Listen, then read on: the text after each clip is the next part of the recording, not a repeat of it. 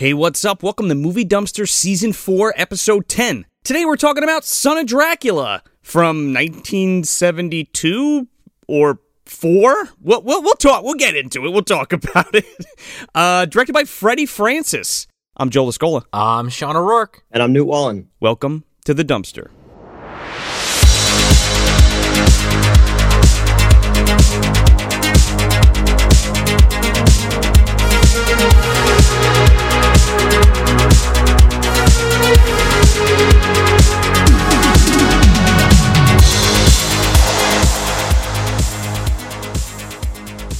Yeah, so we got uh, special guest Newt Wallen with us today. How you doing, man? Hey, how are you guys today? Not bad. Doing pretty good. Watched a fucking acid trip of a movie, that's for sure. I said the same thing, and my girlfriend goes, You've never had acid, so how would you know? I said, Well, I guess you got me there.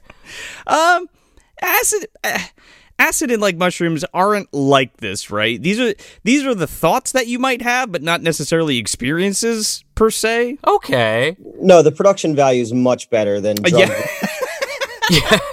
yeah, an eighth of mushrooms is, is much better production value. Um, so yeah, so we're talking Son of Dracula today. But uh, before we get into that, Newt, uh, do you want to tell the listeners uh, a little bit about yourself, what you got cooking? Uh yeah, no, I uh, I work for Screenwave Media. You can find me on um, Hack the Movies, uh, which is with that guy who's less talented than me than Tony. But he's very famous, I heard.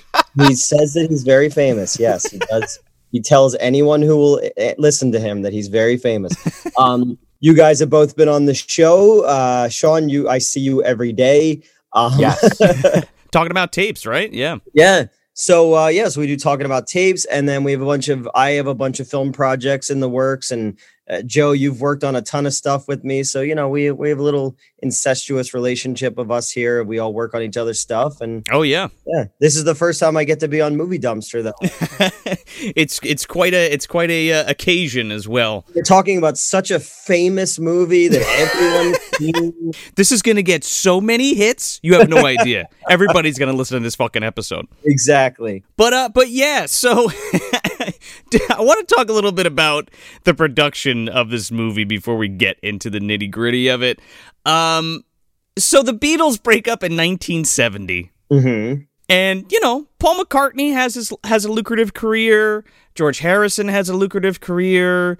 John Lennon has a lucrative career. I see where you're going with this. And you know, Ringo Starr's kind of just like, hmm, what what am I gonna do? Then you're underscoring his work on the Shining Time Thomas the Oh, right. Well, we see the Mr. Conductor, right? Yeah, which I will not stand by on the. I'll leave this fucking show. I don't even care. Like you guys downplay the Shining Time Station. Like Was that before or after George Carlin? that was. uh I want to say it was after. Was it? I can man, I can only remember George Carlin as Mr. Conductor when I was a kid. I remember uh babysitting like my, somebody in like 1997, and he was on it. So I I don't know. Oh, maybe it was like a ladder thing. I don't know. Well, I would have to imagine it was probably after because remember Carlin when he went through that phase where he was like, "Yeah, I'm not going to be straight laced anymore." I would find it hard to believe he was doing that show anymore. Well, Pretty unstraight laced though. You're like, yo, like I'm gonna do all this crazy stuff, but I'm also gonna do the Shining Time Station because that's Right.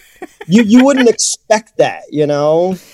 I think, but George Carlin was always a dirty comedian, like forever. What? Yeah. No, well, I mean, forever in the context of our lives, but th- I've read about it before. Where in the beginning of his career, he was this like really like like I said, squeaky clean guy that wore like a suit and he told really clean jokes. And then one day he was like, I don't want to be this guy. Like he was making good money, but he changed his whole act, and then he's pretty much what we know him as the rest of his career, and that's what got him superstardom. So I guess that was like his like when Garth Brooks became Chris Gaines, like he didn't want to do that anymore. Yeah. right. Uh, but that, but that must have been like the '60s, right, or the '70s? Oh yeah, yeah, yeah, That's why I'm saying our whole life and then some. Yeah, because I because I remember watching the show like in the '90s as a young as a young lad. Oh sure, sure. And then wasn't Alec Baldwin in the movie? There was a movie. They made a movie and Alec Baldwin played that character. Should have been Daniel Baldwin. yeah, right. Imagine just Daniel. He's just fucking dolphin around, dolphin diving around. Welcome to Shining Time Station, bitch. Unless it was when he became all like super religious. Oh, that's Steven. That's Steven. oh, Steven Baldwin. Okay. Yeah, there was a video Vic Berger put out years ago of him like jamming out to Evanescence's "Wake Me Up Inside," Oh doing like Bible, uh, like praying and it's a weird video. Look it up. Every time I see, every time I hear that song, obviously it was in Daredevil. But I used to have this little theater in Pitman, New Jersey, which is this like super religious town, and the town like closes at seven o'clock. Like they put the the Pop-O-Matic dome over it, you know, like the Sure, yeah.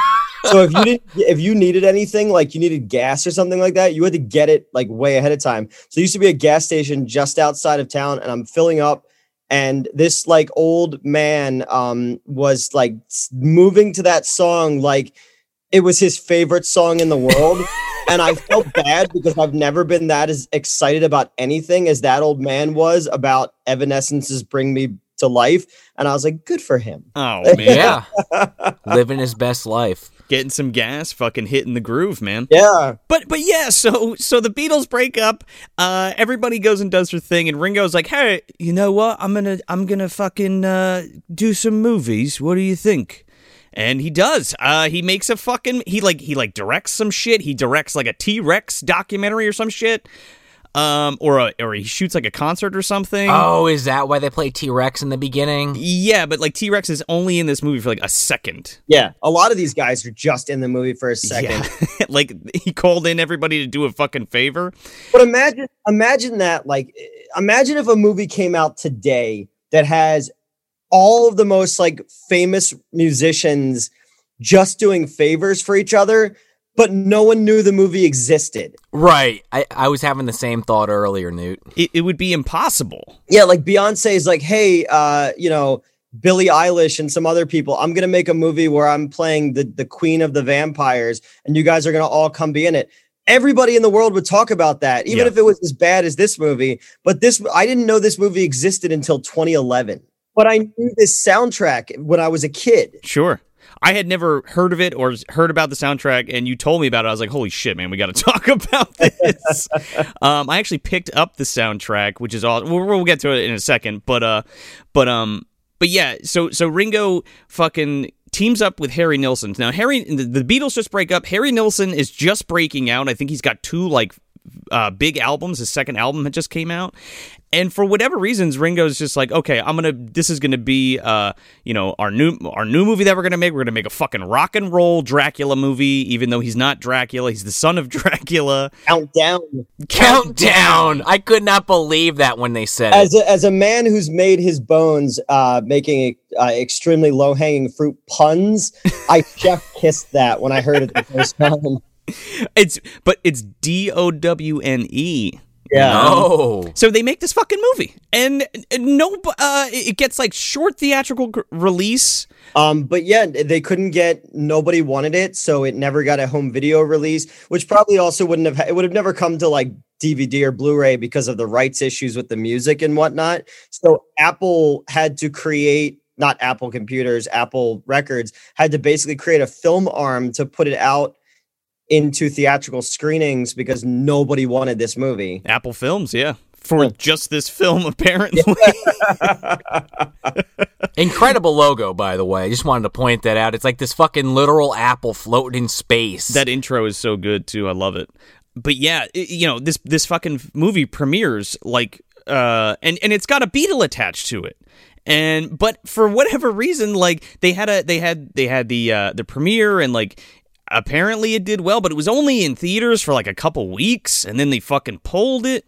There's a whole thing I was reading where like they redubbed most of the movie and then shelved it. Like they played it in the theaters, came out of theaters, then they redubbed most of the movie to fix the story, quote unquote, and then ended up shelving it because nobody wanted to buy it again. So they were just like, "Yeah, fuck it, whatever, put it on the shelf." It's the equivalent of like that fam that Family Guy sketch with the Beatle when when Ringo runs in and writes a song and they hang it on the fucking refrigerator. there but the plan also was to have uh Douglas Adams and one of the Monty Python guys to basically rewrite the script and they would do like a dub version of it and put it out but it never happened and to try to make it a comedy and I was like that's for 1974 that's pretty good but I also I guess What's Up Tiger Lily did that the Woody Allen movie so but it's still a cool idea. Yeah, I mean, I, I'm surprised. Apparently, it's di- like they did it. Like it's a thing. It's just not released. They just shelved it, which is bonkers to me. That that that also that version of the film exists in some capacity that we'll never see. but this had to have been. This was recorded. I mean, it's on 35. I would imagine 35 millimeter. But somebody fucking put it on a tape at some point. Okay mm-hmm. and uploaded it to YouTube. Yeah. at some point in the late 70s or early 80s somebody had a film print of this fucking movie and and put it onto VHS because that is how we have a copy uh, for the masses to see the bootleg version. With the terrible skipping and the and the tracking issues and it's great. It's like the only way to see it too, right?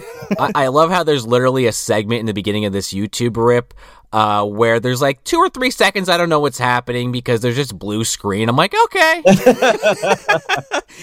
Yeah, because, I mean we'll get to it, but there's a lot of there's like stretches to this movie you cannot fucking see a thing. oh, I thought I was watching Alien versus Predator Requiem for a minute. I was thinking about Home Sweet Home. I was looking for Body by Jake to jump Oh, out God. at us. Same thing, dude. Yeah, he's just lurking in the woods and it's supposed to be scary, but you can't even fucking see him. well, he could have been the werewolf who just appears from out of nowhere. Yeah, all that PCP turned him into a werewolf. I buy it. he grew his hair out, dude. What the seventies, man? I don't Well, know. yeah, this is true. Yeah. So, uh, so uh, this is directed by Freddie Francis. Okay, and he directed a bunch of Hammer and Amicus films. Yes. Yeah, he did Nightmare and Hysteria, Evil of Frankenstein, and the uh, original Tales from the Crypt. It definitely has that feel of someone who worked in the British uh, exploitation world, basically. But he also is an Academy Award winning cinematographer for like right? real ass movies. Not those movies aren't real, but like, Dune. yeah. The elephant. He's a cinematographer for Dune and the Elephant Man and the fucking Cape Fear. Even the man works with Scorsese. Re- Return to Return to Oz and Yeah. Glory, and Yep. it's crazy. Worked for uh, his last movie was with David Lynch. He did um uh, uh Straight Story. Yes. Yep. He f- and he fucking directed Dark Tower. Have you ever seen that? Yes, yep. the haunt- haunted office building movie from the 80s. Great shit, dude. Michael Moriarty, Jenny Agutter. Good stuff. Oh, also has MD alumni uh, Kevin McCarthy's in that movie too. Oh, God. nice. Is he a zombie again? uh, uh, who knows? We maybe we should cover it and find out. I've never seen it, so sign me up. So, uh, so yeah, so Harry Nilsson, they like Ringo picked Harry Nilsson because he was like riding high on his first two albums, and um, he's like, oh, he's a handsome guy. Let's fix his teeth because I paid for it, and we're gonna put him in this movie. And they're like, "Oh, okay, let's do it. They wanted Bowie originally. Really? Yeah, Bowie fucking was like, nope, I'm gonna go do the hunger, dude. Exactly. Uh, because Bowie was on the, the record label at the time, and they were like, we'd really prefer him. But uh, Son of Schmilsson album had a lot of the same uh, motifs that they were going to do for this movie. So they just picked Harry Nilsson instead, which, you know, it- one of the greatest singer songwriters of all time. Yeah. I don't care what anybody says. I fucking love the Popeye movie. So Oh man, it's it's not great, but I can't say I hate it. I grew up with it. I, look, Harry Nilsson is inarguably one of uh, uh, one of the greatest musicians of our time, but he's definitely not one of the greatest actors. no, no, no. He's better than Ringo though. Ringo is like Oh yeah. Ringo's playing Merlin the magician, and in my version of this story, he's playing the same Merlin from the Mexican Santa Claus movie. yes, that's what I was thinking of the whole time. Even the fucking observatory looks like that. I'm like, what the fuck is this, Santa Claus? Versus the devil. Uh, this is all about like nocturnal creatures. I could see. Yeah, It's the the the Harry Nilsson cinematic universe. yeah, it's the MDU baby. It, it, it all happens here.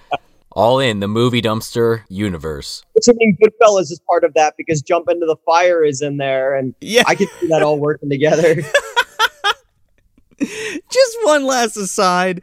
Um, Harry Nilsson, just because I just thought this was a funny little sidebar. Like Harry Nilsson and John Lennon got kicked out of the fucking Troubadour Club for getting drunk as shit and heckling this band. And fucking Pam Grier was there too, like just by proxy, like to the side, and she gets kicked out with them. I just thought that was such a funny fucking story, man. I had to bring that up. Have you guys seen the show that's on HBO? Um, that's called Tales from the Tour Bus. No, No. Take a look at it. It's Mike Judge. I just started watching it. It apparently was on in like 2018, but they just brought it back like last year.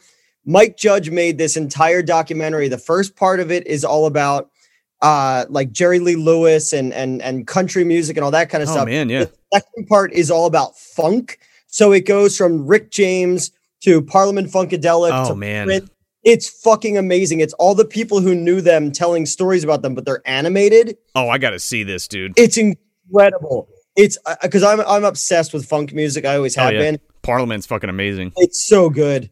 Yeah, Parliament didn't have any. uh He didn't have any furniture at his house. He just had those giant stuffed animals you can win at uh carnivals. George Clinton. Yes, He he took the fucking elephant. he he he stopped smoking crack for one whole tour because he needed it to go well. So he had this crack rock that was like the size of a large like rock, and it was his good luck rock, and he just kept it with him the entire tour. The tour was over. He decided to smoke it and accidentally set the hotel that they were at on fire. Oh my god.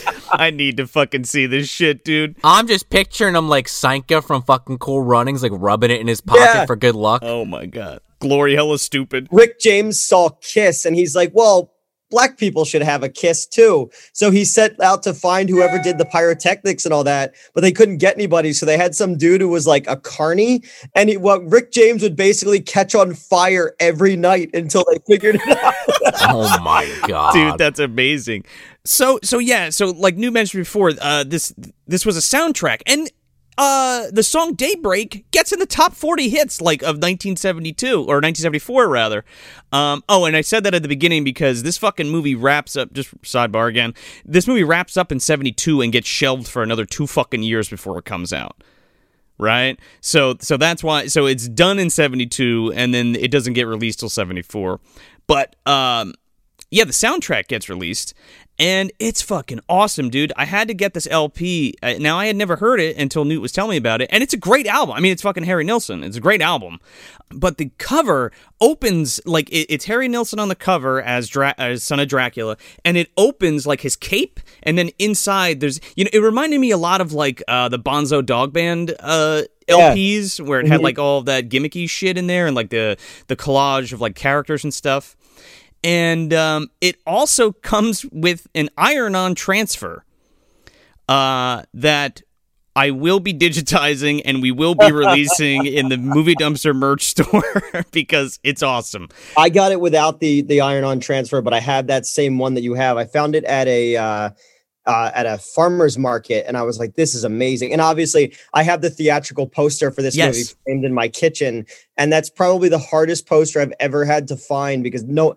So few of them exist. So when I finally tracked it down from a guy, I was like, "This is great" because I have a Dracula kitchen. So yeah, that's so awesome, dude.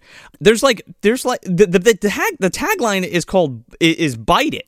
Mhm. But I mean, was that part of the marketing? Because like it has nothing to do like there is no like uh catchphrase or anything in the movie or anything like that but it's all over the fucking poster on the on the transfer it says bite it like huge on the bottom Uh, look, I don't think a lot of thought went into this entire production. If if, I'm being completely honest with you, uh I think once we got past Ringo going, oh, we're gonna have Harry Nilsson and he's gonna play the son of Dracula, and they're gonna be like, all right, he's, whatever. he's gonna play the piano i'm gonna get i'm gonna get john bonham and keith moon to come in and, and play the drums for a second peter frampton will be there like let him do what he wants.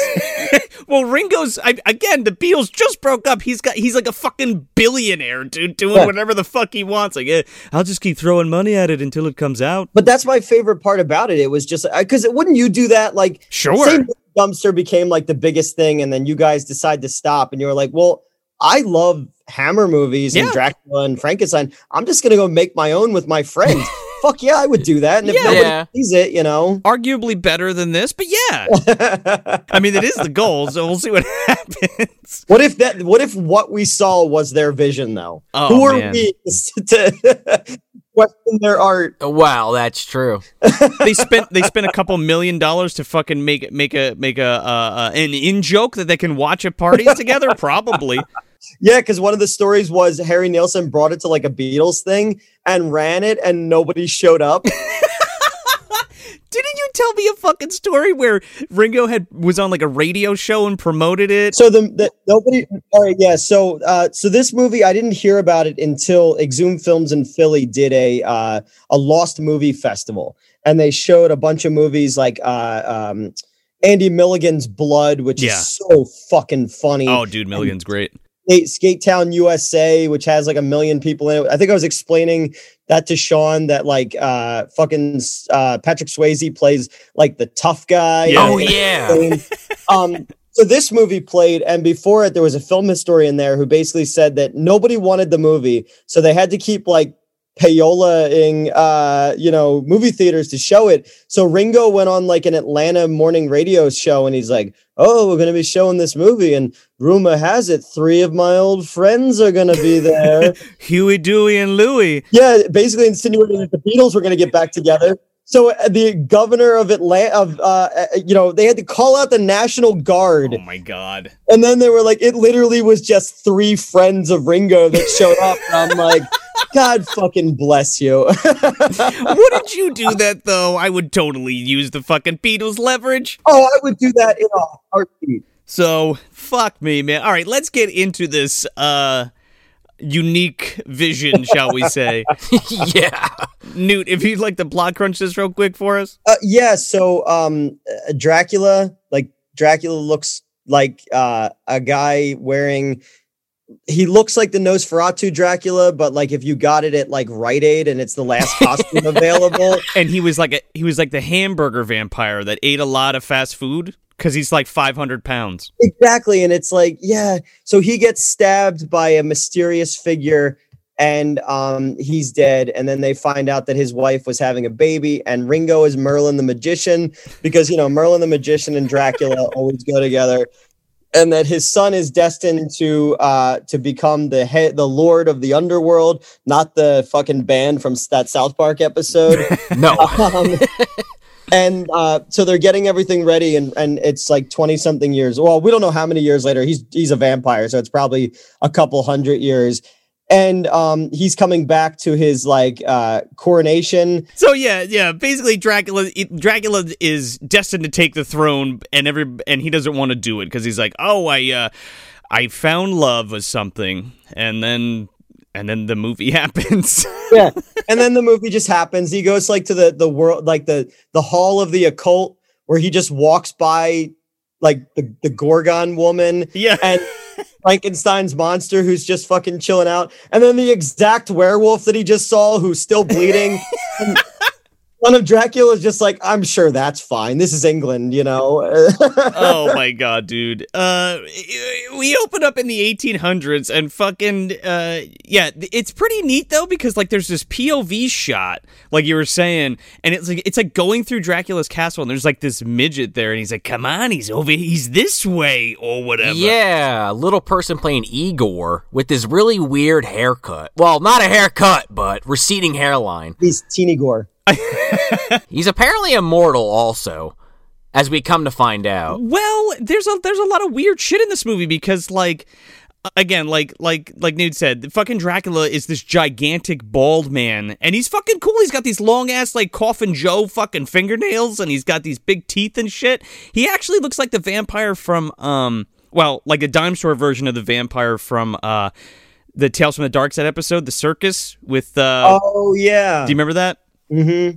With what's his face? Oh man, I can't remember. Uh, Hagstrom, Sean. Who was it again? Oh, William Hickey. Oh yeah, Okay, yeah. yeah. Great episode. Uh, except William Hickey's false teeth in that. They're like falling out of his mouth when he's fucking trying to act. Anyway. Yeah, it's like a v- it's like a POV shot of this person attacking Dracula with like a cross and shit. And this is where on even on YouTube because like we said, uh, VHS copy literally got uploaded. It skips, so you miss like three seconds of the action. And I'm sure that it was all extremely important plot points that will Oh, make yeah. the, the movie make sense. Ex- absolutely, one hundred ten percent. All that dialogue was squeezed in there. Yeah, we need we need that uh, we need that Blu-ray copy to fully restore the the glory of this film. I'm sure Vinegar Syndrome's going to do it at some point if they can get their hands on it. Yeah. We'll get the rights from Cinemation Industries or whatever that com- obvious company is in the Yeah. beginning of the movie. Whatever dummy fucking company that was. The sci-fi opening. Apple Films. uh, so yeah, his wife is pregnant. So Dracula had a, has this hot wife that's just in a coffin and she's pregnant? Question mark. But she's not. She's not a vampire. No, and no one else who works for Dracula knew that she was pregnant. Yeah, except Brian, who who after Dracula dies, Brian's like, "Oh, come in here, Merlin. There's the the the the the bride of Dracula's in here, and she's pregnant." and this fucking guy, Brian, I thought it was a different character later, but he becomes young somehow. Did he? Did somebody? Yes. What the fuck? Did Merlin make him young? I think because like he was good, like because in that scene he's like you've served uh the world of darkness well, so he makes him like '70s British handsome. Yeah, oh yeah, he really does. British, but like you know, He's Dark Shadow chic, dude. yeah, it's always overcast there, so it's darker. People look, I look, I'm dark and handsome, and what I mean is when it's dark, I'm handsome. I do also love how Igor, when Dracula's killed, is really happy about it and is dancing around, slamming on the He's playing the piano and oh shit oh like my god, that. yeah. he's like so fucking happy and he's just jamming on the piano. That's fucking hilarious, man. I had fun because it looked like he was having fun, you know. yeah, me too. And what is the implication here? Well, I guess we could always circle back around on that. Actually, Well, Ringo shambles out as Merlin and he's like, I'm Merlin, I'm I'm Lord of Time and astrology or whatever, and I'm also uh, the keeper of uh, the universal monsters because I am their father and they're my children. I play magic billiards too. he also makes a comment later in the film, like, "Yeah, I told uh, King Arthur all about this, and he didn't believe me. He's a moron." hmm Fuck that dude. Is Merlin the keeper of the nether realm? Because it's public domain. He's just like he's like, yeah, Dracula. Uh, well, the son of Dracula, TM, is gonna become the king one day of the Nether Realm, and you gotta watch after him, Brian. Okay, okay. yeah. And then kick up that fucking Harry Nilsson because we get this long ass like driving scene in this like fucking I don't know what Gothic Ecto one. With the, the driver from uh, Burnt Offering driving the limo. Yeah. I thought it was T Rex driving, and I'm like, oh, that kind of looks like T Rex. Is that T Rex?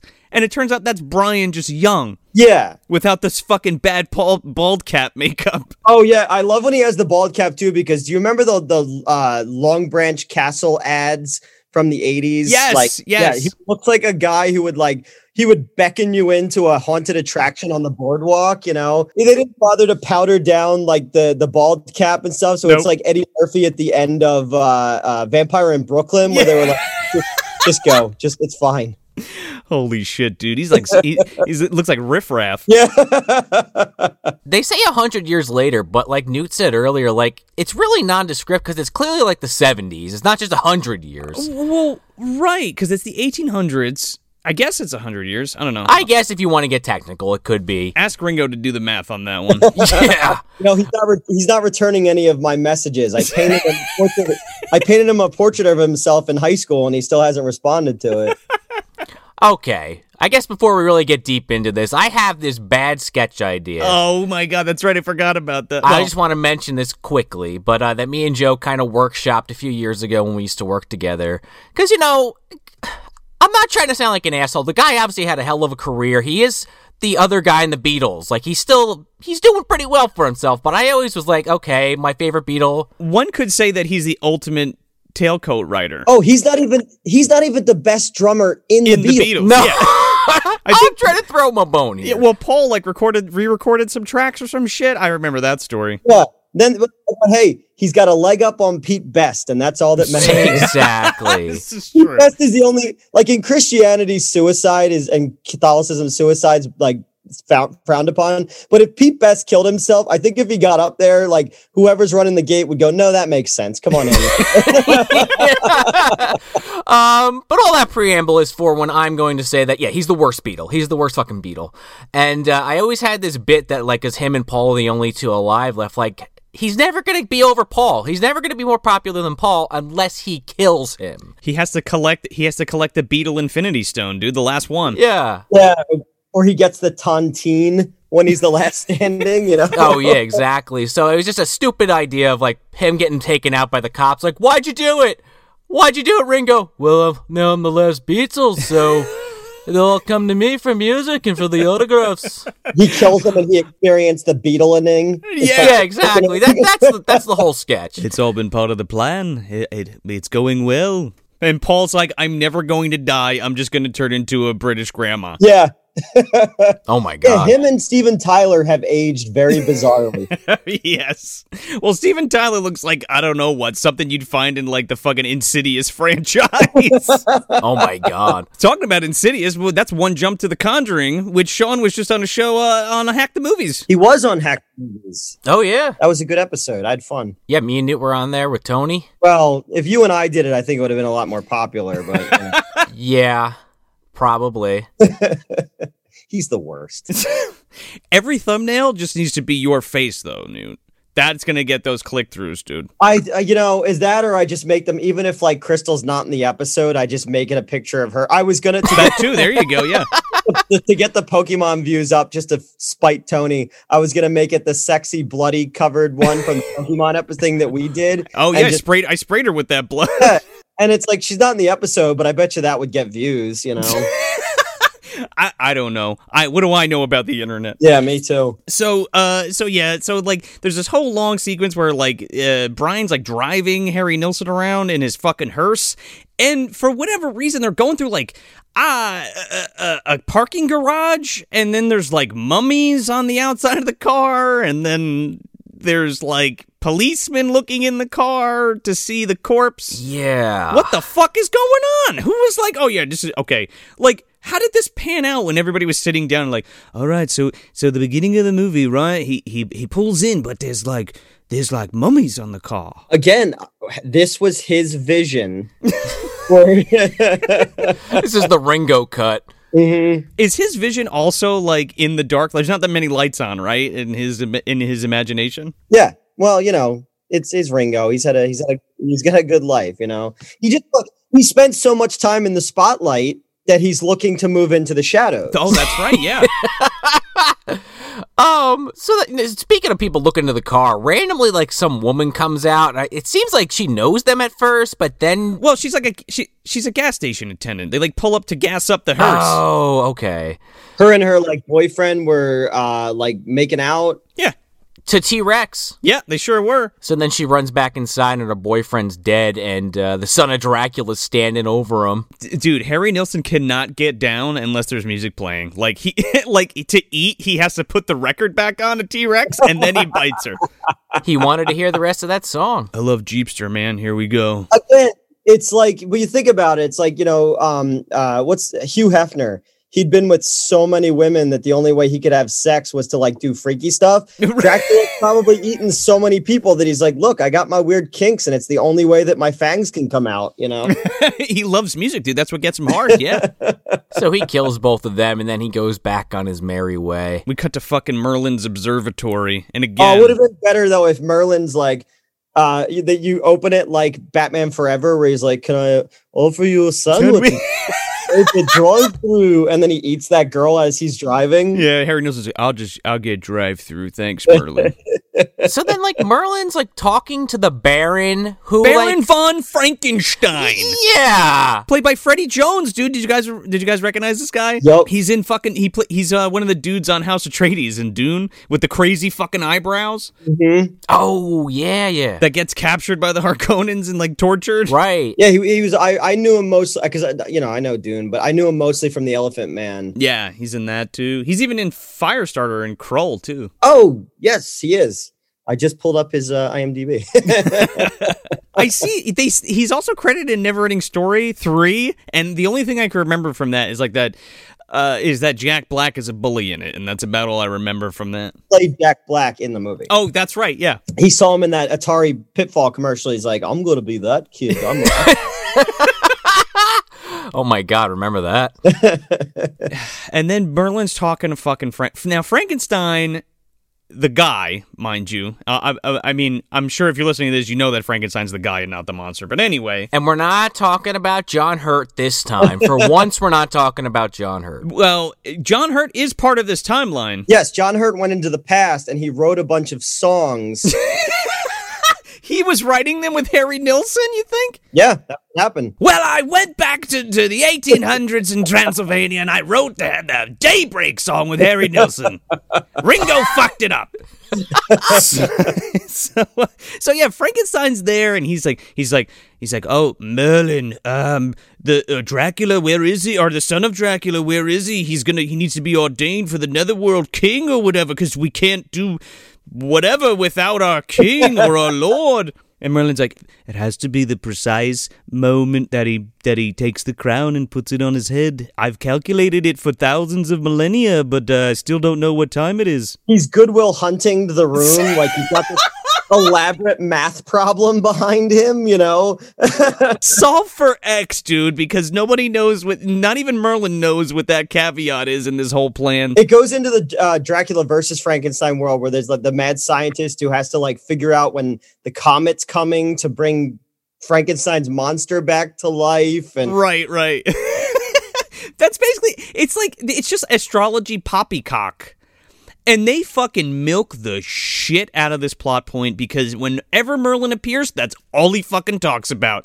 Ringo just goes on and on and on about this specific singular point uh, of time where he needs to put this crown on and or get an operation, which we'll get to. Well, they go like, okay, so imagine they sit down, they're like, okay, well, Harry Nilsson's gonna play Dracula's son. I'm gonna play Merlin the magician. There's gonna be a Baron Frankenstein. There's gonna be a Van Helsing. There's gonna be all these things. Oh, cool. Okay, we'll go write the script. And then they sat down. They went, oh no, like what? Uh, there's gonna be a math problem. And, uh, yeah. Uh, How are how are we gonna? I don't know. Wait a second. Ringo said he wants them as his kids. Merlin's kids is is Dracula. everyone in the netherworld is like a child of Merlin. Is Merlin fucking a bunch of demon chicks? Is that what's going on? Well, it was Ringo. Yeah, maybe.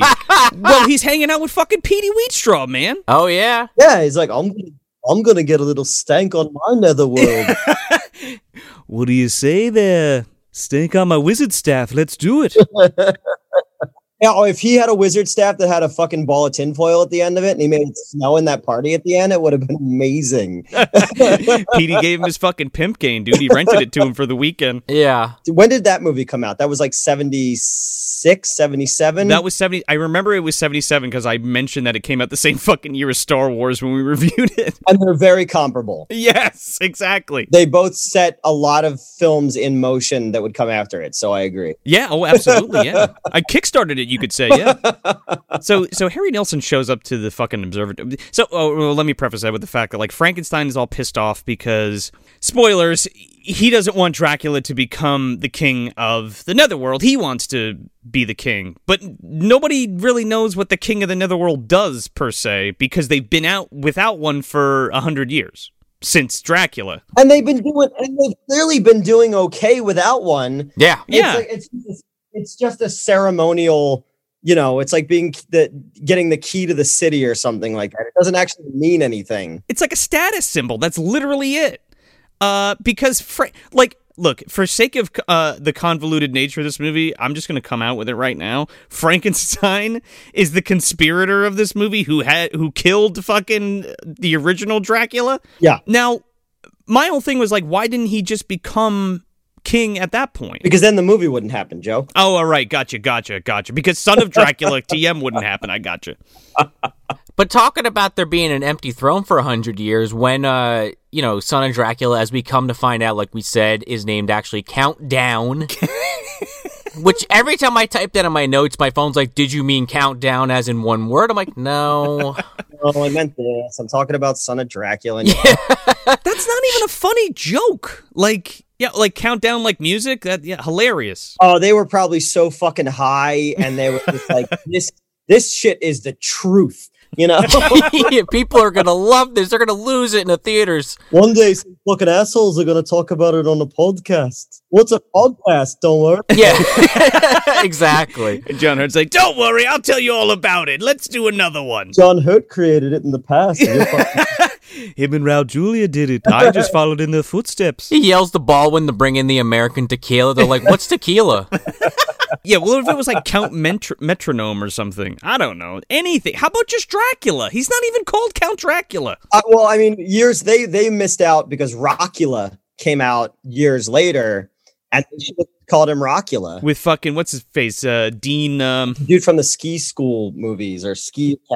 Yeah, the the guy from fucking uh, uh, uh, uh, summer camp. The fuck's his name? Was Toni Basil in that one, or was she in uh the one? No, she was in the one on Alcatraz. yeah, I don't think she. No, she's not in summer school. Dean, not Dean Cain. Obviously not Dean Cain. No, that's Dean Cain. I forgot his fucking name. Anyway, Rockula, stay tuned. Uh no, I was just saying how like when they uh, are walking around the castle at one point, um, Dracula. I, I keep wanting to call this guy Dracula, but it's uh, Countdown. We'll just call him Dracula. It's fine. I'm just gonna call him Harry Nilsson. Fuck it. Yeah, Oh, there you go. Yeah, Harry Nelson. He's looking at the throne and he's like, he's like, God, these people haven't had a king for a hundred years.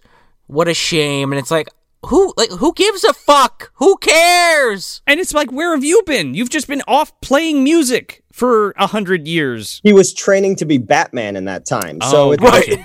It's like when uh, fucking Alfred took over everything in Batman Begins. It was kind of a situation like that. Get yeah. Brian was has been Brian, his fucking faithful servant. Not even credited as Brian. He's like credited as like chauffeur. That's because it's he plays two different fucking characters. The guy Riff Raff and the and his chauffeur, the you know the handsome Dark Shadows looking motherfucker later. Right. But look, Ringo only had so many friends that he could Yeah. call in to come be in this. Put him in the bold cap. Yeah, this dude's uh, yeah, he's like you're the you're the the Walt Flanagan of this movie. You're gonna play like twelve different characters.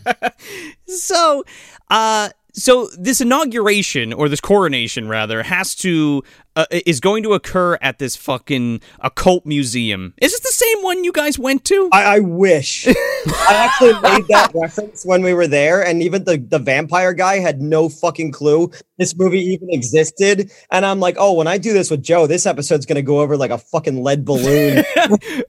Speaking of lead things, we're getting there. This this uh, museum at first, like, is this part of like Frankenstein's lab or is that two separate locations? I think this is like okay. It's weird because Van Helsing has curated this quote unquote museum, which is literally just a laboratory that houses the Wolfman. Okay. And Medusa, Right. and Frankenstein, and even the corpse of Dracula. yeah, and they're all they're all in like Cages. like it's like a wax museum. They're all in cages, but if he's the if he's like in charge of the underworld and trying to keep his cover, why are they, like they should be free range monsters and not cages? yeah, their eggs taste better that way. Yeah. Yeah, twelve years monster over here. the whole time I'm watching, it, I feel like we're in uh, Dr. Pretorius' fucking lab from Bride of Frankenstein with the way that it's set up. They tried to make it like that. They really tried. If It's more like Dr. Phibes, dude. Let's be real. Yeah, yeah, true. so, so fucking the count just uh, again talking about these long sequences of just padding like it's just harry nilsson walking around like fucking piccadilly circus like walking to his next fucking venue to jam out The camera's shaking too when they're looking at like the Piccadilly Circus signs and stuff like that. And I was like, they had to get those shots and get the fuck out of there. oh before, yeah before a Bobby showed up. the, the fucking frank henenlotter school of filmmaking It was a rare American werewolf free day, so they were very happy about that. oh i was just gonna say dude kessler's down the block fucking watching the porno uh, movie I love how they have this giant Godfather poster like behind him in this one shot. It's like, oh, hey, Marlon Brando. But then they also have uh, they have like all of Harry Nilsson's albums uh, stuff in the window. Yeah. And he stops to look at it. And I was just like, okay, we I know what we're doing here. product placement dude gotta get those album sales This is like Double Dragon when they find the Double Dragon arcade machine. It's like, this shouldn't exist in this universe. they did that in Rampage as well. oh yeah What did they do in Rampage? They had, they had the cabinet? The actual cabinet is in Ah. the in, uh, Silk Spectre office or something like that. Yeah, it's like in a lab or some shit. Oh, that's stupid. That movie was pretty fucking great. Maybe we should come back to that That movie's better than it has any right to be. for sure. I had a great time with it. I was gonna say I never watched this movie all the way through, but it's been on the TV at my girlfriend's house because her father and her father's best friend are fans of it. But Battleship, which this is just a piece of shit. I wonder if they ever have a fucking game in the background going on in the scene. Yeah, somebody's playing it in the fucking brig, dude, when the aliens attack. And then Tony Stark comes in to go, This guy's playing what movie was in the Avengers? Yeah, Was yeah, Gal- yeah. That guy's playing Galaga over there. Uh, that's a timely reference. Moving on.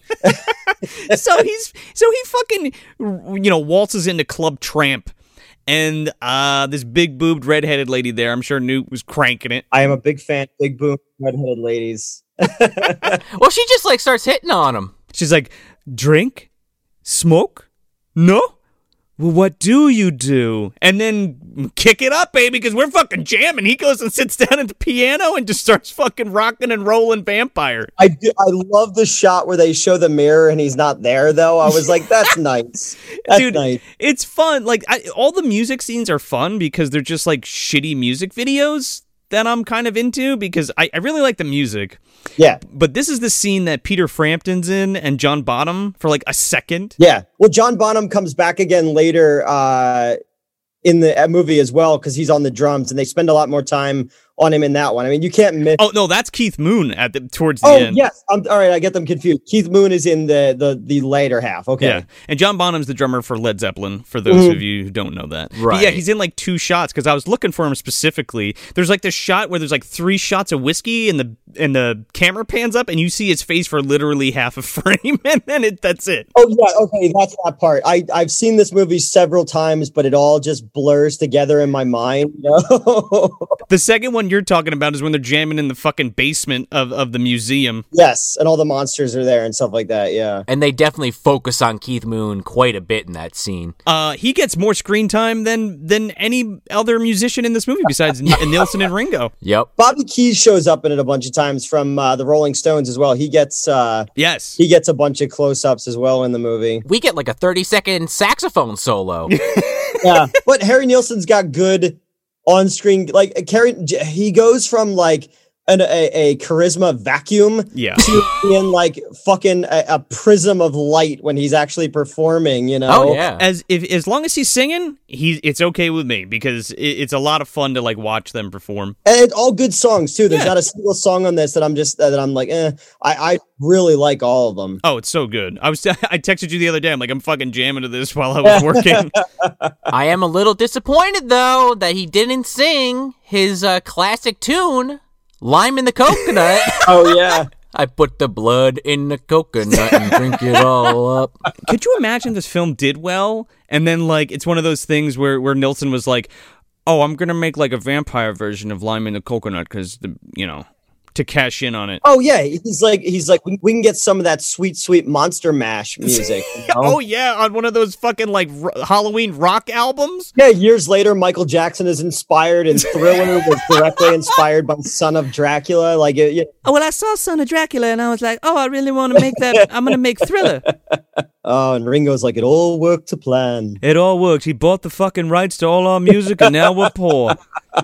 Son of a bitch. We could have been multi-billionaires. Oh well. He just pats the fucking 35 millimeter copy of Son of Dracula on his shelf. But it's crazy that a 35 millimeter print of this movie is still out in the wild. Like the one that I saw, I was like, man, where would you even go about getting something like that? You know? Either the dude, either dude from Exhumed owns it, or I guess they rented it. I don't know. Could have. I've never seen it pop up anywhere. My, it's, it's just one of those things. Like, there's a lot of really obscure movies that I've seen show up in places, but that one I was like, there's probably like five of those prints in the universe, you know? Maybe, yeah. They have a plethora of rare shit, which is always fun to see. Mhm. So this is where we go to that scene where that woman's kind of in the woods collecting flowers, and you really can't see what's happening at all. This is a this is a five minute stretch of just mostly black screen, and it's like, what the fuck is happening? She's getting stalked by a werewolf, I think. well, yeah, we get that full moon shot in the in the howl. But she's also getting stalked by Harry Nilsson, and you're like, okay, is she gonna get, you know, is she gonna get bitten or is she gonna get, you know, eaten by this werewolf or whatever? She goes into this crypt. I I don't even know who the fuck this is, and she like puts flowers, like lilies, on the fucking coffin, and the werewolf attacks, and Harry Nilsson comes out with his fucking pimp cane blade and like stabs him in the fucking arm with it, and he goes running off. Well, he jumps out and goes, "Doctor!" Ain't there nothing I could take? How about fucking ten inches of steel in your fucking shoulder? Yeah. yeah, Oh my god. Yeah, this uh, when we when we say what happens in this movie out loud, I go, "Why do I like this movie?" because it's bizarre. yeah, so uh again, like we left off, I was going through it quick. Uh she she just like pulls her her shirt down a little bit so that she can get bitten on the neck. And then that scene ends and he goes to the occult thing again. And again, he doesn't just pops notice up like an hour later into the film. You're like, who the fuck is this again? Oh, Yeah. Oh, when she's got she's like part of the science experiment. yeah. She's moving bottles of Crystal Pepsi later in the movie. For no reason. Th- th- We're we're trying to explain the plot to a movie that doesn't really have a plot. we already did it in the beginning, and that's about as far as it goes. Things just kind of have to happen from this point. And uh, like, and then later on, um, you know, Van Helsing is in a wheelchair, in like uh, he's dressed like uh, uh, Leonardo DiCaprio in Django Unchained. Yeah, it's like fucking Dr. Moreau, dude. Countdown meets Amber, who he falls in love with. Yeah. kind kind of suddenly though. Yeah, Well, Amber falls in love with him, and then he's like, okay, I guess I won't be a vampire anymore. 40 minutes into the movie, she shows up and eh, she's like, Hey, I'm kind of hot. And he goes, You are kind of hot. I should probably give up being a vampire. And she's like, That'd be cool. You should have an operation. Then everybody's like, Fuck yeah. And that's kind how the movie goes. Because at some point in this movie, like you just said, it changes from you're going to be coronated as the new god of the underworld too. well, actually, we can perform an operation to make you mortal if you want. like Superman, like Superman 2. Yeah. Oh, Ringo, yeah. Ringo is so insistent on being like, you got to be the king of the underworld, and then like turns face immediately. He's like, well, if that's what you want to do and become immortal, that's fine too, no problem. I've only been working, I've only been working on this plan for a hundred years. Fuck me, I guess. Yeah, well, that's a fucking blink of an eye for him, dude. That's like a New York minute for Merlin. So we, we do get in between all that. We get that second song because uh, Countdown, he finds a fucking piano in the mansion that he starts jamming out on. And he starts playing. This is where he plays Remember for the first time. Yes. From You've Got Mail. Mhm.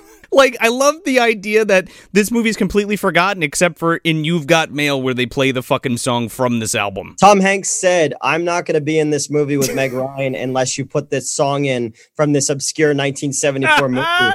And they're like, holy shit, we can't lose Tom Hanks. I mean, he's he's the bread and butter here. Just side, eh, sidebar. I was sitting here watching with this this with my wife, and she she mentioned that to me, so I had to fucking bring it up because I was like dying. But yeah, he also does sing Remember. And, Yeah. uh, it's a pretty nice song. Yeah, no, the, again, the soundtrack of this movie is fucking great. Like, I. I I listen to these songs all the time, and again, it's got uh, "Jump Into the Fire," which is just a fucking great Mm. song. Oh yeah, And it's the, when we saw it at the Philly event, the person I was with was like, "Oh, this is the song from Goodfellas." I was yeah. like, "You only know this song from Goodfellas?" Like, that's I, I feel like that's how a, lot, how a lot of people consume things, though. You know. yeah, well, we were uh, we were in Atlantic City last night, and there's a uh, really popular um, YouTube stream guy I was eating dinner with, and um, we were having that conversation about music. And I was like, a lot of shit that I discovered back in the 80s and 90s was through movie the- uh, movie soundtracks. Yeah, me So too. There's so many bands that I would have probably never found on my own had I not listened to some weird ass, you know, 80s, 70s, 80s, 90s movie soundtrack. So, Mhm. you know. I, I I say it's nice specifically though because I didn't realize how much of an impact on the plot this song would have by the end of it, and then when it happens, you're like, oh, okay. I get it. it's called foreshadowing. Again, Yeah. this was all part of Ringo's art. yeah, his master plan. I just want to note that like there's like this whole sub thing where they're like, well, he wasn't vampirized in a in a in a normal way. He was born that way, so it Right. doesn't really count, but it does, or whatever. Th- and that's what inspired Lady Gaga to write "Born This Yeah. Way." movie. It was Son of Dracula. She Yes. said, doesn't she call them her little monsters? There you go. This movie Yeah. inspired Lady Gaga. There you go. It also inspired the Blade movie too, to have pure blood born vampires somehow. This movie is so like it, Influential, it I would say, it right? run- runs deep. It does. Yeah, because Merlin at this point is uh, talking about how, oh, I found the astronomical location. I, I don't know what it means yet, but I found it. So now we know exactly when to crown him. Yeah, but then he exclaims like, "Oh, there's something here!" And Ver- f- you know, Frankenstein's like, "What is it?" He's like, "I don't know, but it's there." something. Watch the rest of the movie and find out. Merlin's just fucking buying time at this. He know he's playing the long game and he knows how it's going to end anyway. hmm But this is when he summons his fucking black cat that transforms into like a beautiful black woman. I, I did like that a lot. I keep waiting for my cat to turn into something like that. She just keeps becoming uh, turning into a bigger and bigger asshole. Oh my god. The best part though is after this woman transforms from this cat, she walks away and fucking Frankenstein, he's got these glasses on and he like looks down them like staring at her ass as she walks out the room. So, so Dra- uh, uh, excuse me, not Dracula. Countdown, Countdown. How has a dream where he's, you know, he sees this this woman Amber that we're gonna get to in a second, who is Van Helsing's like right hand woman or whatever, and he like sees her and he thinks she's beautiful, and then like burns his hand on a fucking cross or something, It's and all then. done in beautiful blue tint vision. Oh yeah, with the with some Vaseline fucking fudged on the lens. And him with the fangs is always so awkward looking. Yeah. It's like, okay, try to be try to be Dracula now, and it's like, ugh. It's like- Um, Harry Nilsson. a poofy gin- a poofy ginger hair Dracula makes, With a beard. Drac- that makes the Dracula versus Frankenstein Dracula look fucking pimp. Oh yeah. Yeah, the first Dracula with a beard. Well, because he's cool, man. He's a son of Dracula. He's hip. Well, maybe this whole movie, this whole movie is like everybody expects me to be what my father was, but I just want to be about my music. I'm not cutting my hair, man. Yeah, it's a pretty rock and roll kind of thing of like kids in the 70s. They're like, I'm not going to be what my parents I'm all about the music. So he's like a rebellious Dracula, but he's a hundred. Yeah, I don't want. I don't want to do what my dad's doing or what my dad was. So I'm gonna go be a famous rock star, and that means I got to become human. Yeah, it's like, well, your dad was also 500 pounds, dude. So just don't. Count Burglar love. You know Countdown was eating roadies and groupies. well, yeah, it's all he really was coursing with was HPV. If he was, and cholesterol. yeah, cholesterol problem. count BMI. Count corpulent. I'm sorry. There you go. we kicked it around. We we we uh, we workshopped it and we landed. You know? There you go. Yeah. so when he has that dream, he also does have like a vision or something about when his father was killed. Um, and then he wakes up, but he's not in his coffin. He's like in a regular bed, and it's daytime, and he's like, "Oh shit, I gotta close these shutters." I, I like when he uses his foot to close the other one because I'm watching. it, I was like, I've seen this a couple times, but I don't remember how he closes that other shutter. And then he did it, and I went, "Oh, thank God!" I thought he was gonna like I don't know what reach out I don't know burn his hand or some shit. But this is where he like realizes that he doesn't want to be uh, a vampire anymore, or or the king of the underworld, or the Nether Realm, or whatever the fuck. I hope Ed Boon doesn't sue us. Anyway, and then he also has a Kevin McAllister fucking uh, burn in his hand. It's like the cross from his dream. oh yeah, dude, he's kindred spirits with fucking uh, Harry Lime. He he just he, he has this realization that he like he wants to become human. He just wants to play music and fuck this Amber woman. that he just met. He's gonna throw everything away for this woman he just met. Yeah. Yeah. I, I just want to glaze over some of this shit because the way it's a the thing, lot like. Isn't this also the plot of the Nicolas Cage movie City of Angels? it's Yeah, a little bit. Now that you mention it. uh, with vampires. Yeah. With vampires. Well, angels can be vampires. Well, this is true. Demon to some, rock and roll vampire to others. Angels deserve to die. Oh, yeah. what was that band called? System of a Down. Wake up! System of a Down. countdown. There they you were go. inspired by this movie too. Boom. It's all coming together. You have stitched it up. There it is. So then he drives over to Merlin's, where I just assumed he was at Merlin's already, but I guess not. And uh, he's like, "Yeah, I think I want to become mortal. You think you can help me out, Merlin?" And he's like, "Well, it's doable, but I can't do it."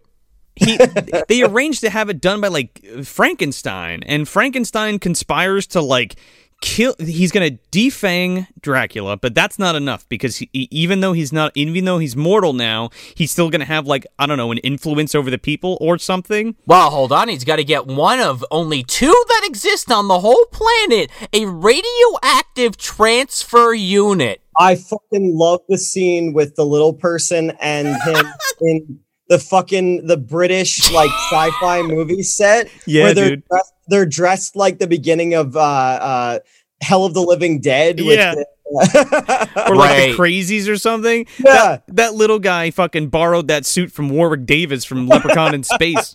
Yeah, because they have to at one point steal it. We might as well just talk about that now. Yeah, we might as well. That's what I'm saying. Like we could we could skip some of the other shit because it's just you know. again doesn't matter. no, it doesn't. So they go to steal, and like Newt said, they're in the hazmat gear, and they and this thing is ridiculous looking. It's like, okay, come on, movie. It's like literally in a tube with like radioactive gas billowing off of it, And he's rubbing, he's rubbing the tank. But before that, like it's a nipple. How does this? I my fucking brain hurt when I was watching this because I'm like, wait a second. but hey, so the the strength of Frankenstein and a little person aren't enough, but this mummy is super strong. So they wake up a mummy, wake up, and uh, It's like Jason Mummy though. Yummy mummy. yeah, yummy mummy, and then he he does the thing for them. Like, all right, bye, mummy. See you in the third act of the movie. He, they, they need the mummy because what? He's like resistant against radiation because he takes the box and he gets and he lays down on a gurney and they like push him outside, and then Frankenstein's monster like loads him up into the fucking van. I would have given anything to be on the set when this was made, and they're like, "We're just we're just making it up as we go." The camera. Yeah. Ah, fuck it. You know what else is hot right now? James Bond. So let's make Van Oh Helsing a fucking. Van Helsing has like a set of radar in his car. this part killed me because he's got this rare. Okay, so like Newt said, he's this guy in a wheelchair wearing like this. I don't know what hat. This hat you'd see like a, a detective wearing. Panama fucking Jack. yeah, pa- exactly, exactly. He looks like he just got, fell into like a closet of Banana Republic. He's gonna tell them that he spared no expense in creating the island. exactly. But he's in this uh, James Bond car, like like you guys were saying, and he hits a couple sp- he hits a couple buttons on the console, and then literally this static screen swirls around and turns into a regular like video surveillance thing, and he's like, "Oh, okay, yeah." Plan B gets on the transponder. It's time for Plan B. Go on in, boys. Dispatch the Giallo motorcycle guys. Oh yeah, the psychomania guys who show up out of nowhere. Oh my god. They're the fucking juicy fruits from. Uh, oh no, those is that the same three guys? oh, but it looks like them, doesn't it? Yeah, uh, yeah, when they're like protecting Amber or whatever later. Yeah, but I was like, okay, so this is the psychomania guys, but they also remind me of Phantom of the Paradise a little bit too. you know? Carburetors, man, that's what life is all about. I love that movie so much. It's so good. I would love to talk about that at some point. Well, that was supposed to be my rental reviews episode. Oh, let's bring it back. We'll do it for one of the one of the shows. We got to do it. Should James and I were talking about it. I got him to watch it, and then the show got canceled, and he's like, "Oh, I guess we're not doing that then." Remember. Then the fucking cinema snob beat us to it because I told him to watch it, and I was like, "You bastard!" Fuck him. He's not the only person with an opinion. so while this was all going on, basically Merlin has been using the, the magic of chroma key to watch people have conversations. So he knows that they're stealing this radioactive transfer unit. Do you think that Merlin inspired the movie Sliver? Maybe. Maybe. He's watching everyone in that building's uh, conversations, and that had a Baldwin in it too. it all fits together. Yeah. That's how it. That's how it works here, man. but he, he he watches uh, Frankenstein and Igor have a conversation about how they're going to use the unit to basically kill Dracula and and act like A malfunction will happen. Right, so they can't be blamed for it. And then he goes and sees a conversation with Dracula and uh, Amber, where now they're, I guess, in love. Yeah, sure. The plot says so, so I guess so. Yeah. That's what And it the- says in the script anyway. That's what he said to her in the movie. I thought it was weird. He's like, "Well, the script says we're in love." then." There's a there's a lot of scenes that Harry Nilsson like somebody asked Harry Nilsson a question. He's like, I don't have the words to describe what I'm feeling right now, so I'll tell you later.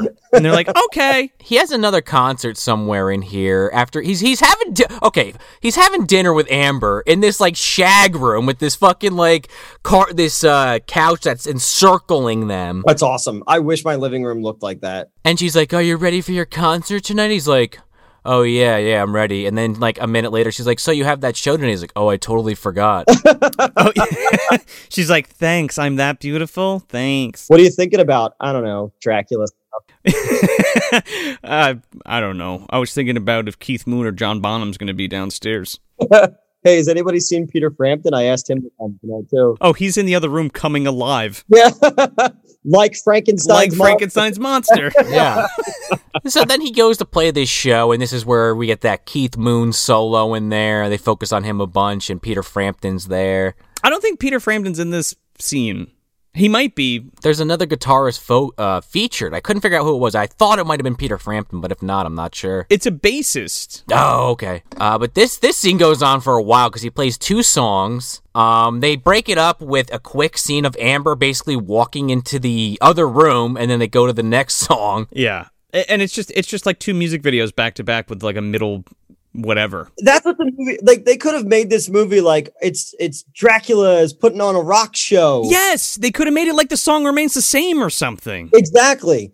But no, they did this whole convoluted fucking radioactive uh, uh, thing, and, and we're gonna have a we're gonna have a, a, a an operation to a song that was arguably made more famous by Celine Dion. We're just gonna put Yes. all together, you know. Right.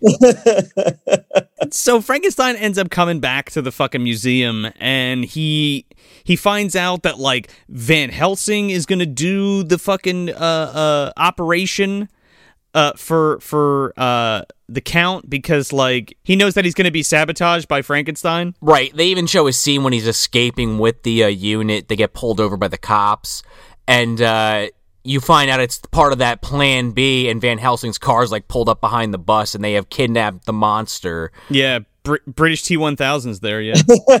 And Van Helsing's like, everything's going according to plan. Have you seen this boy? the Galleria. Okay. um Wolfie's fine. But Frankenstein, Frankenstein's pissed because he's like, you know, nothing's in his control anymore. So he goes to like the council and, and starts complaining. Which is great because everybody's just fart fog. Yeah, it's it, it it's haunted house fog. It's it's also lit sort of like uh, uh, Mr. Hand's head in Galaxy of, of Terror, Yes. uh, where like it's like that fog, but it's got a tint to it, and it's like good enough. That's the council. Oh, it's great. It's just like, well, we couldn't get any extras on the set today, so the Council of Mist. Yeah, and he's like yelling. He's like, yeah, he's like, Count Downe, he's gonna become mortal, and then you know who's gonna be king? Who's gonna be king? Huh? And then he like pauses, and he's like, wait, I'm sorry, I didn't hear the question. Oh yeah, I just want to talk about this defanging scene real quick because it's just like you know this Donald Pleasence ass motherfucker in a wheelchair ripping ripping out uh, the Count's uh, fangs. Like fuck, he goes full Deacon Frost on this fucking guy, and he's like, "Oh, here you go. Here's a shot of blood. You're gonna be human tomorrow morning."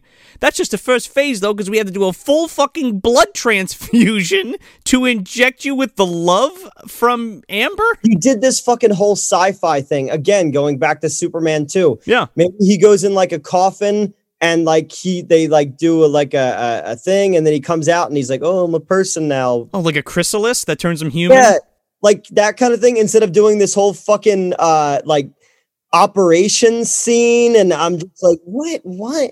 You went sci-fi and fantasy up to this point, but now you want to like get the you want to get the medical jargon. Yeah. correct. Right. and it's just this, they just repeat themselves over and over again. Well, that's why I was just totally shocked he didn't turn to uh, Van Helsing and go, Doctor! Is there nothing more I can take? You gotta put the amber blood in my coconut. Freddie Francis goes, look, he's gonna keep trying that, and we're gonna keep cutting it out. Okay. Ringo, do something about your friend. That's why he has no lines in that scene because every time he opened his mouth, he just went doctor. They're like, just hold her hand. Just we can we don't have to ADR or dub anything if we just focus on his hand when he keeps wa- waking up and yelling, Doctor! Cut back to the hand. The shot of their hands though reminded me of the Manos episode of Mystery Science Theater. He's like, what is that? It's a symbol of their love. Well, it's not staged very well. That's that's the scene straight up. Oh yeah, so Brian finds out that the operation is happening and he is not too happy. Oh man, he like he gets clocked by the fucking Frankenstein's monster, du- or the where the Wolfman punches him out, and Merlin like transports his cat to wake him up. right. what the fuck? I was like, what is happening, dude? A cat licks him on the face and he wakes up. he didn't become Catwoman. No. Yeah, right. Oh, dude, yeah, he has that whole scene where he busts the fucking window down. It just says "hell here" on the on the. Well, yeah. he killed, he kills Max Shreck, and Max Schreck was Dracula was Nosferatu. Again, it all fits together. Oh yeah, that's right. Yeah. well, this time he has to kill Frankenstein, but he f- fails at that too. Brian sucks. Yeah, Brian sucks real bad. I mean, I guess he, I guess he raised an okay kid, but that's about. Is he like Merlin? He's like Merlin's nephew, and he like gave him a job. You know, Merlin keeps giving him like everlasting life, like he makes him young again until he gets old, and then rees him up. Merlin's like the uncle who has like a, a successful drywalling company, and like, his nephew is like kind of a fuck up, and he's like in and out of rehab and stuff. So he gives him a job, and then like Brian like steals tools from the work site and stuff. oh my god. Question, Sean. Where does where does Merlin uh, Ringo's Merlin fit into the pantheon of the movie dumpster universe? Is it is he the other blue wizard like that always is there, whereas Richard Harris is kind of there sometimes? I don't think he fits into that subsect of uh, wizards per se. I think he's literal Merlin, but he's like I think of like Zaphod Beeblebrox from fucking like uh, Hitchhiker's Guide, where he's just this chaotic ball of energy in like a ship, just going across the universe, just fucking things up repeatedly. Yes, he he controls cosmos and astrology. But he's like a fuck up. Like he doesn't do anything productive. He's just doing his own thing, and he's just a weirdo. And maybe sometimes he does the right thing, maybe he doesn't. But at the end of the day, it's all for whatever agenda he has because he's a wizard. He doesn't care about what happens with our little puny lives. All for naught. That's exactly. I mean, that's the plot of this film. He doesn't really care what happens at all. He's just kind of rolls with it. the other wizards see Merlin come, they're like, "Ah, this fucking guy." hey, Merlin, get your fucking hands off my chicken. And you thought we were chaotic. I just came over because I wanted to hang out. I wanted to watch the Cubs game. You don't want to see Merlin on acid. You know, we were joking it was like on acid watching it, but you know, when he hits, when he drops a little bit of that stuff, then that's when the real bad stuff happens. Oh, that's when the party starts. Yeah. No, I don't want my goddamn palm red. Would you shut the fuck up? I gotta believe that fucking Ringo was stone sober while making this movie, though, because it's like this is gonna be my magnum. this is gonna be the thing that you know the White Album. That shit was that. This is the fucking truth right here. You know, This will outshine living in the water with an octopus. This will be better. Oh yeah, Under the Sea with an, an octopus's garden is where this is fucking movie goes. Yeah. it's gonna be studied and talked about. Like, yeah. There's gonna be a commentary track by a film historian. So then Brian saves Amber because she's getting attacked by all these monsters. They're just like a accosting her in a hallway. Yeah. Now we have like a a, a horde of the blind dead, like budget blind dead. They're like zombies or something. Oh, well, we did forget one scene that would definitely never happen today where they have this, uh, the one concert where Oh, yeah. we- all the uh, minions of hell are there and these fucking Ku Klux Klan uh, guys walk in. Dude, the Ku Klux Klan is there. Confucius is there. I couldn't believe it when they walked in. It's a weird party. What were they doing there? it's like the heaven scene in uh, Exorcist Three. There's just a bunch of random shit going on. Somebody went, "Was this all planned?" And the director went, "Yeah." it sure was. It's almost like they just asked all their friends, hey, think of the most offensive thing you can wear and we're going to have like a party, but it's really for this movie we're shooting. So a couple of guys were like, hey, what about this? Perfect. well, they are the world, the lords of the underworld, and Right. technically the underworld is like the bad guys, so that would make sense, you know. yeah. Yeah. It uh it totally fit, but it just caught me really off guard. So so this this blood transfusion is a success and Dra- uh, god damn it i keep saying dracula. Harry nilsson gets up. And this is the part where they play I can't live uh, if living with- Yeah. is without you. yeah i can't live without you. Yeah. Uh you know the song. So he gets up and he's like oh he's like he's like he's like van helsing i gotta go out there. I gotta tell him that i'm not gonna be their king. And he's like are you fucking crazy All right, go ahead, go do it. Yeah, exactly. Yeah, exactly. Like, oh, we could have just done that a while ago. He'll go, "Hey, I know you were all waiting for a king of the underworld. You're all fucking vicious monsters. I'm not the king of the underworld anymore. I'm just a dude." And then they tear him limb for limb, and, and Van Helsing and all is like, "Oh, that was that was fucking easy. Like, why didn't you do this years ago?" I mean, that's basically what happens. But then we get like the end of Gremlins 2 when he fucking goes out there. He's like, he's like, look, I'm not going to be the king. Uh, fuck you. And they're like, what? Well, they all start coming out. And the thing is, like, the, the, the costumes are really cheesy, but Yeah. because the film is so grainy, there's also kind of a weird, like, dreamlike quality to them a little bit. Yeah, like, for sure. A lot of the imagery in this scene that I kind of liked because it felt like uh, Fulci esque almost, like it works on a dream logic. Even like when he, because they all attack Count Downe, and uh, Brian pulls the fucking uh, cord to the the roof, and the sun comes in through this cross, Yeah. and they put a. They, they just put a fucking like uh, uh, they just cut a cross out of a piece of paper and just put it over the camera We'll pull the curtain down and we'll fry them, and everybody gets fried and then uh there's they just drop skeleton puppets Oh, it. it's cool, man. I like it. it's a cool shot because the ground is all foggy Yep. there's bodies of monsters everywhere and then periodically like a, a, a skeleton will like fall past the camera and i was like that's kind of cool like the movie definitely could have had more of that For sure. You, Yeah. men- you mentioned Fulci before, and I had in my notes, there's like a blink and you miss it scene of that fucking uh, concert we were just talking about, but like fucking Dr. Freudstein is there. Like he's in the background. yes exactly He's he was hanging out. This is before Bob was born, or before the little girl was born, and all. Oh, so. oh yeah, dude. There's a big painting on the wall. Yeah. I know something about a boy named Bob, but I'm not really sure where to place it. Mom, mommy, mommy. He's just walking around this fucking place. Maybe. oh God, they'd all be running. They, the second you hear that kid's voice, Hey Yogi, I'm coming around. Yogi Bear is a race car driver now. Like Yogi, I don't know, or Yogi Berra. Who knows? could be. I want Days of Boo Boo. It's Days of Thunder, but only using Hanna Barbera characters. Didn't they do that with Wacky Races? Oh yeah, you said Boo Boo, and now I'm thinking of Baby Bink from fucking Baby's Day Out in a race car chasing after these things. Boo Boo. I told you how I tried to buy a dude who was a production manager on Baby's Day Out came into the theater I used to have, and he was wearing a Baby's Day Out hat. And I offered him two hundred dollars cash American for that fucking hat, but he would not sell it to me. But he told me I could take a picture with it. So I, I would love to have that too. Are you a big Baby's Day Out fan? no, but I've never seen anything like that in my entire life. I'm like, Oh yeah, it's pretty bizarre. why would you have like because I like weird, you know, you, you we all like the same stuff. We like Yeah. weird crap. But I was like, imagine that there's someone out there who has a baby's day out hat and they wore it to see episode seven in the theater. you know? Okay, under those circumstances, yeah, that makes a lot of sense to me. Yeah. the, the the day is saved and Dracula is or excuse me fucking son of Dracula is now uh, a human and Van Helsing hypnotizes Amber so that she forgets all of the monster stuff but only remembers Harry Nilsson and that she loves him. And then we find out that Van Helsing is dun dun dun is fucking Merlin the whole time. Yep. That's so stupid, but okay. What okay. a twist. Well, I had to make sure that Frankenstein came out with it in front of me because I couldn't spy on him and hold him accountable. Because he knows that I'd watch him in the shower through my magic mirror. And he does. He's like, he "Oh, sure does. Lather up them bulls. Oh, he doesn't use a washcloth. He just puts the soap right up his ass. Baron von Strokenstein. I think I'll stay a little longer to see the end of the show. Crank the Haga is what they the boys say. Here I go. Have I ever told you my gay Racula story? No. No.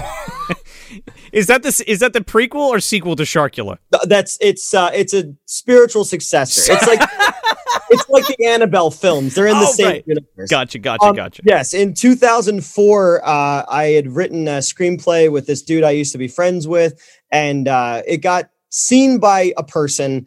Uh, and the person was like, "Well, I have these contacts out here. We should go out and pitch this." So we went out and we had a meeting at Dimension Films uh, back in the day Wow. before the Weinstein stuff all happened. So I spent a month out there uh, hanging out in a writer's room with like when they were trying to reboot like fucking uh, uh, all those. Remember when they re- rebooted like prom night and all that kind of stuff? yeah. Oh yeah. So I was there when all that stuff was in preliminary before they went, oh, we're just going to give Halloween to Rob Zombie. It was like 2009, right? Around there. No, this was 2004. Oh my god, was it that Yeah, long they, they ago? working this a while ago. So the guy out there who was our kind of like our rep uh, was like, well, what do you want to do while you're here? And I was like, well, I really want to go to the New Beverly because Quentin Tarantino had just bought it. And uh, so he's like, yeah, we could do that. So we went one night and we saw Humongous and The Savage Seven as a double feature. And uh, Larry Bishop was there, Joey Bishop's son. Right. He was in the Savage Seven. So we went to that and they're like, well, they're doing this other one, but they're not telling people what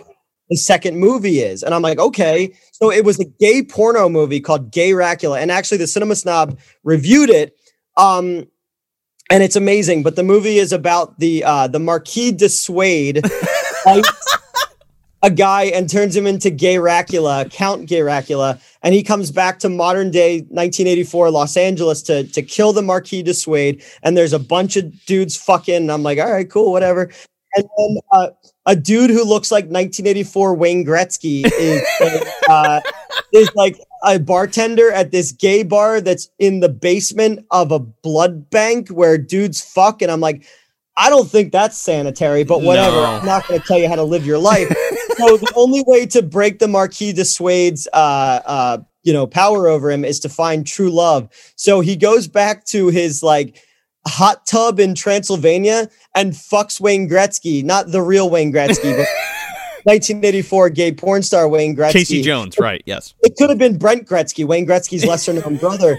Uh, and then he they're outside, and the ending of this movie made I I stood up and clapped in the theater uh, because the movie ends with Gay Racula, the sun is coming up. Whatever will you do now? And he's like, the curse has been broken. Guess I'll work on my tan. And he smiles at the camera and winks, and it freeze frames on that. And I stood up in the theater and I started clapping.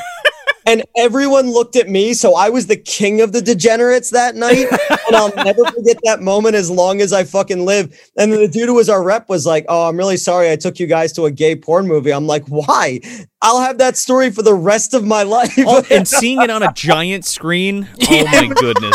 it was crazy. As soon as it came on, what it was too, people started getting up and leaving, and I'm like, no, we're in this for the long haul, man. Let's, Oh, you couldn't fucking tear me from that chair. let's see, let's see where this fucking elevator goes. Like, Sounds like a good double bill with fucking Blackula, dude. Yeah. oh, that'd have been a good one too. Yeah. You know, getting turned into a, a Dracula against your a vampire against your own will, then popping up in a, in a new decade to do whatever. it's no succula, but we'll agree. no. So yeah, so that's my gay Racula story. So I, you know, that's another one I've always been looking for that movie poster, and I'm like, what would I even do with that? Like, I have a hard enough time explaining my domicile when women come over. you know? I don't think that I don't think one more uh one more of those is gonna hurt, you know, especially gay Acula. see- the first thing you see when you walk into my place is a massive framed Cannibal Holocaust poster. Uh, so it's just like, yeah, I'm that guy. I'm I'm gonna die alone, and my cat's gonna eat my eyeballs. So one day you guys will go, hey, remember that guy we had on the show that one time? yeah, here's what fucking happened to him. He called it. Look, I have a Munchie poster poster hanging up and I found true love, so it's possible. That is impressive.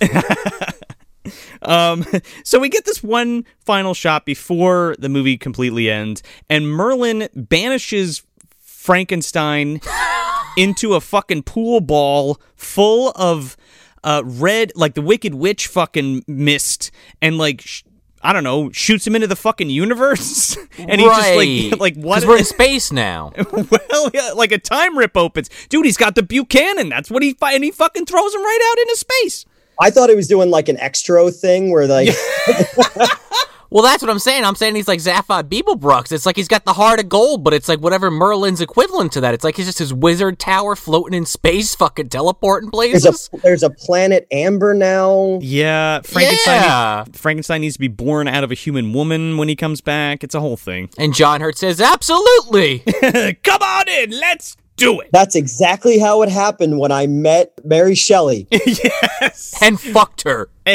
a lot. At this point, like say John Hurt, say this move, say that Frankenstein Unbound continued, and John Hurt comes into the modern, backs into the future, and tells everyone this. They just kill him, right? Like they take him out behind the chemical shed Right. and they just fucking put him out of his misery. They're like, "Yo, that dude clearly has syphilis, and his brain." is out." Mary Shelley gave me syphilis. He's eternal, man. He there is no killing him. He he'll he'll get you'll shoot him, but then another one will just come back somehow and be like, He's like a weed. You pull one, John, you pull one John Hurt up and another one springs in its place. It grows three more, yeah. so, so, uh, so Harry Nilsson goes out to Amber and holds her hand, and it, he can walk in the sunlight, and it's all happy day, and Merlin waves goodbye, and uh, credits, and and that's it. And then the uh, callback, they play "Remember" again. And they're like, "Please remember this movie. Please remember this movie." Remember to go buy the soundtrack at your local record store down the street. I have to guess the record did better than the movie, right? Oh yeah, like I said, when, uh, Daybreak was a top forty hit uh, when it came out. So where are we putting this, fellas? Uh, I think you got to put it on the shelf just for the like. It's so fucking weird. You have to see it. Just if even if you're a rock music fan or a Hammer fan, like it's one of those things. Like you know, over the weekend I saw that sh- that a snake shit on a casino floor. and I've never seen a snake shit before. And I'm like, isn't that fucking weird? Like, you're gonna show this to somebody, and it's like, it's like, Isn't that Ringo Starr?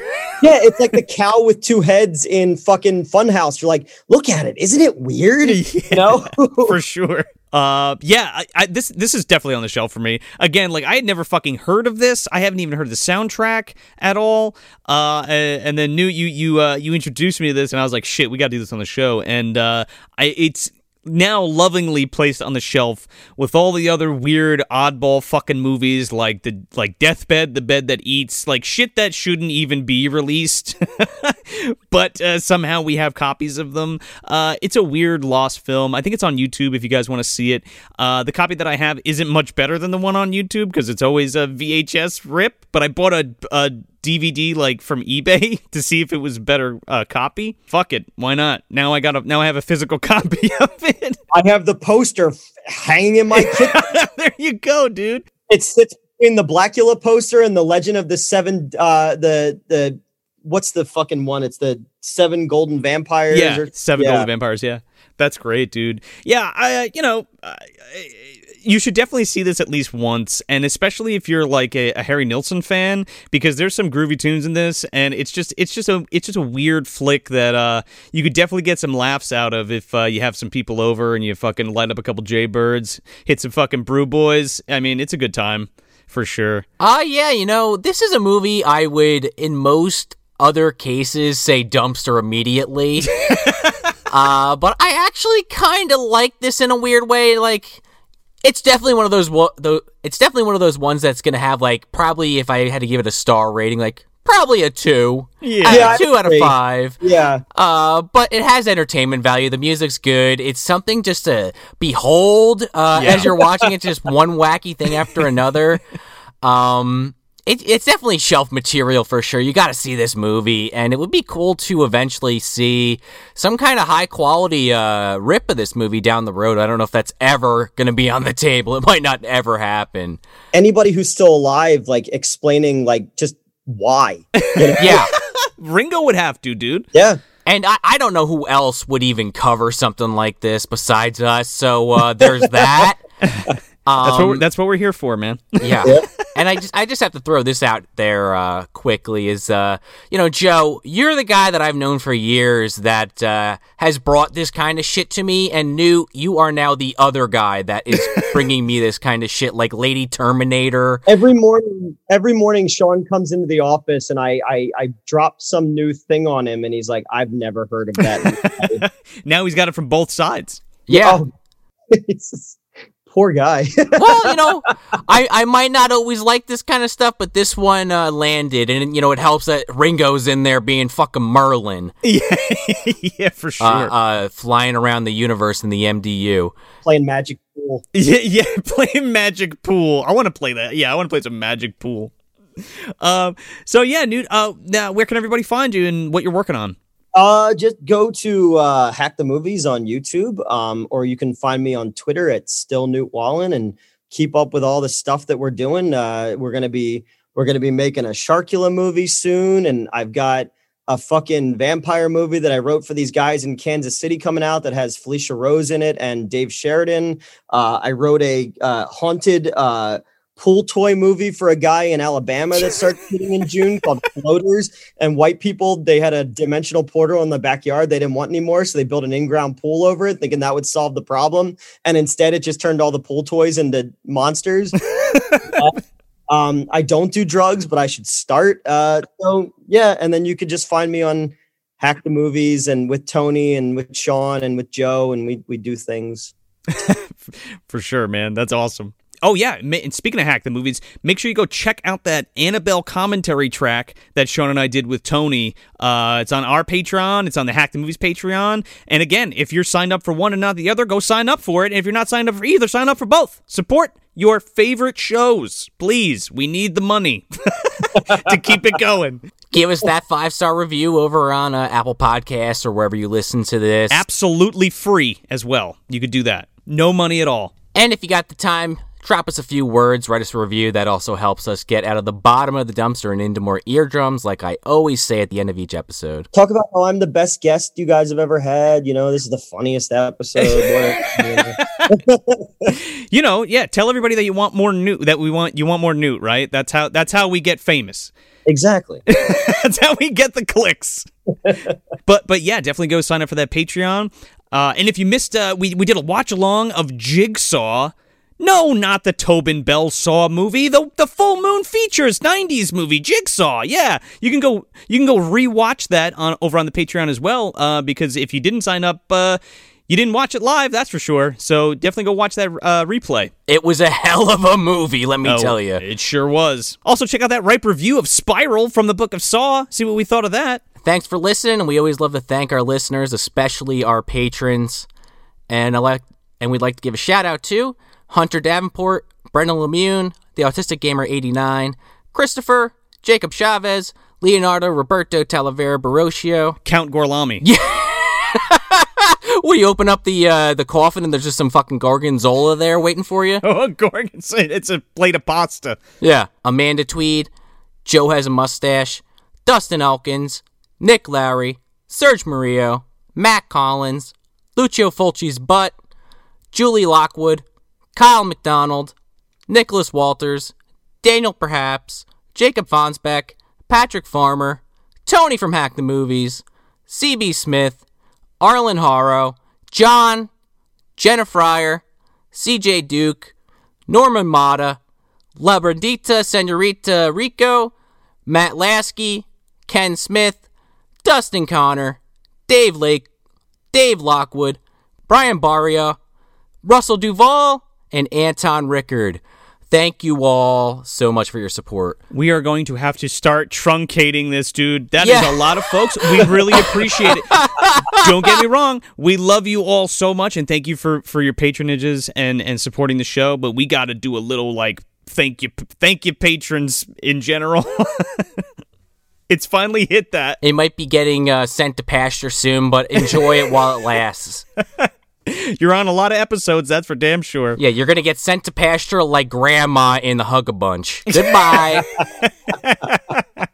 so that's it. That's Son of Dracula from 1974, directed by Freddie Francis. If you want some more good, bad, and god awful movie goodness, head over to MovieDumpsterPodcast.com and follow us on all of your favorite social media and streaming platforms. You can also head on over to our Patreon page and sign up for the two, five, or ten dollar tiers for monthly exclusive content, or drop by our merch store and grab yourself uh, some non-committal swag. Yeah, and for no money at all, you can leave us a five star review on Apple Podcasts or wherever you get your podcasts to support your favorite show. I'm Joe Lascola. I'm Sean O'Rourke. And I'm Newt Wallen. Thanks for visiting the dumpster.